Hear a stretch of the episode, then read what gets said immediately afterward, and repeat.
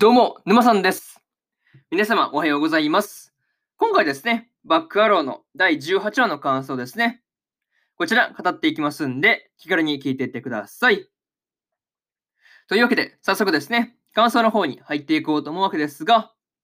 まずは一つ目ですね、柱の刻印というところで、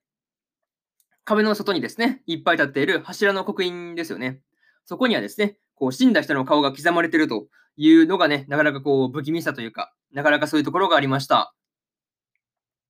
しかもね、そこで改めて、ソーラ先生がね、出てきたのが衝撃的だ衝撃的だったんですけど、まあ、あの時にですね、ソーラ先生が亡くなっていなければ、そのことに気づかなかったっていう可能性があると、まあちょっとね、うん、複雑な気持ちになりますね。うん。まあね、うーん、そうだな。ブライハイトの、ブライハイト、ブライハイトの戦いで、こう死んだ人がですね、光の、まあ、粒子にね、こうなって消えていくっていうところとかね、まあ、そういうのを見ていると、やっぱりね、こう壁の外で眠ってるんだろうなっていうのをですよね。まあ、こう見ていて、こう納得、なかなかね、こうなんとなくですけど、まあ、合点がいくというか、そういうところが多かったなという感じでした。やっぱりそうですよね。なかなかこう消えた先がどうなっているのかっていう話ですよね。普通に殺されれば遺体とか残ってるわけですが、まあ、こう、粒となって消えていくわけですからね。まあ、そう考えると、どこに行ったんだろうっていうふうに思ってたら、こう壁の外で眠っていたという話なんですよね。うん。そういうところがなかなかびっくりという話だったんですが、あとはね、こう、柱のことですよね。まあ、このことがですね、まあ、明らかになったのは良かったんですけど、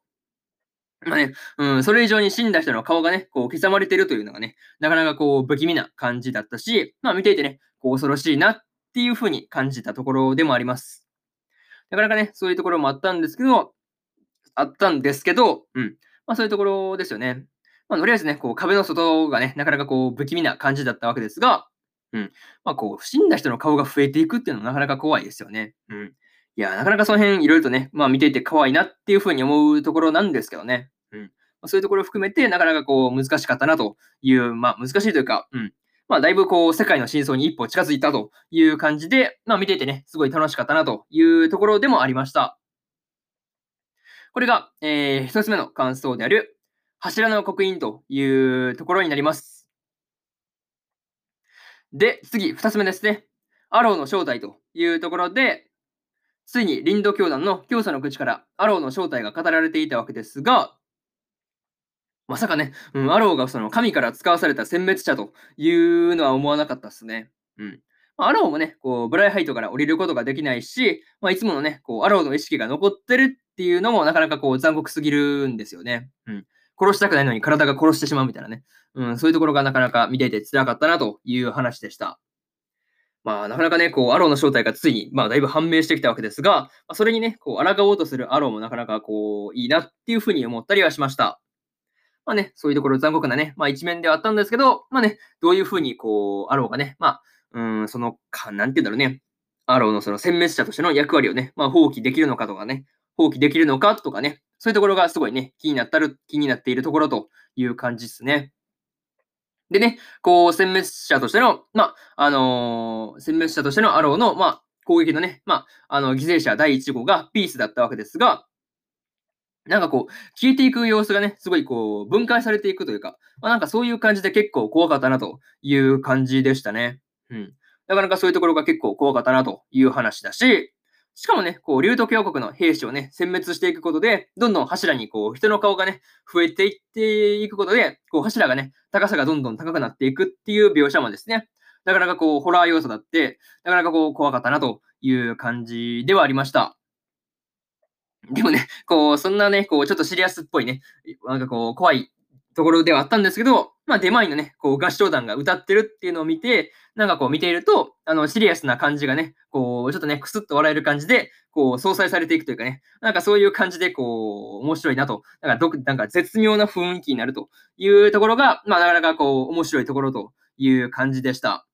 まあ、ただね、これでもう合唱団聞けないのかっていうふうに思うと、まあ、ちょっとね、こう、寂しいところではありますね。うん。まあね、えー、そういうところを思ったよって話とか、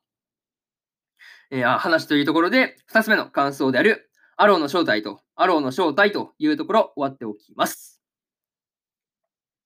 で、次、三つ目ですね。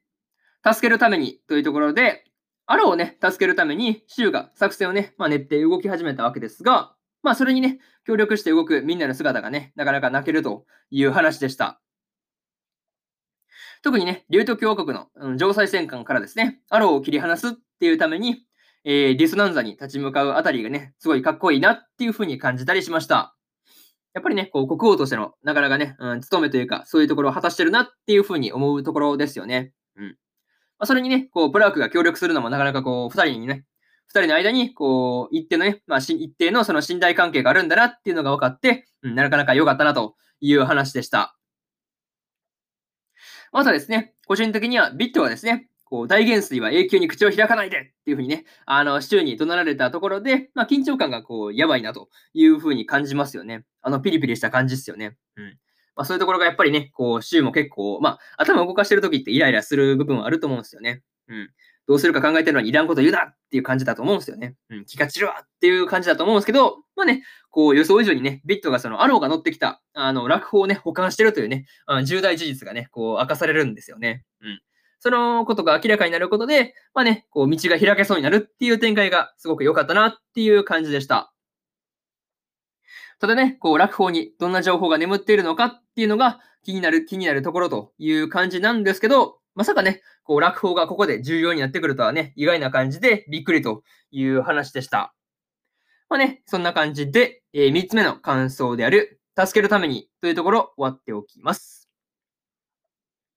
で、最後にというパートに入っていくんですが、今回ね、アローが殲滅者として暴走した時はめっちゃ焦ったんですけど、まあ、辛くもね、あのー、まあ、アローがですね、グランエッジのみんなを消すというような展開にならなかったのは一安心という感じでした。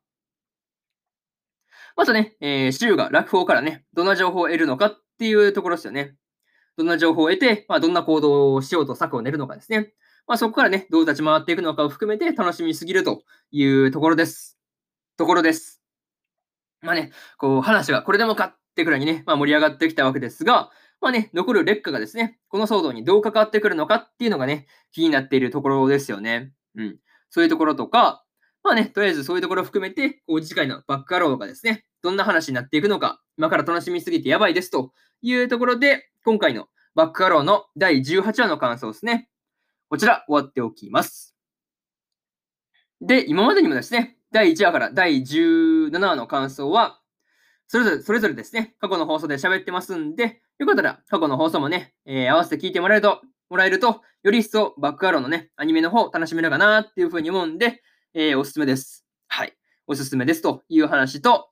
今日はね、他にも日本、他にも日本更新しておりまして、役ならマグカップもの5話の感想と、フルーツフルーツバスケット、ザ・ファイナルの第5話の感想ですね。この2本更新してますんで、よかったらこっちの2本も聞いてみてくださいという話と、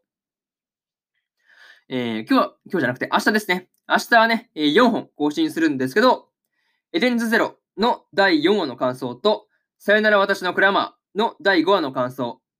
そしてですね、真っ白の音の第6話の感想と、大の大冒険の第31話の感想ですね。この4本をね、1、2、3、4と更新しますんで、よかったら明日もですね、ラジオの方聞きに来てもらえると、ものすごく嬉しいですというところで、本日、えー、3本目のラジオの方終わっておきます。以上、沼さんでした。それではね、次回の放送でお会いしましょう。それじゃあまたね。バイバイ。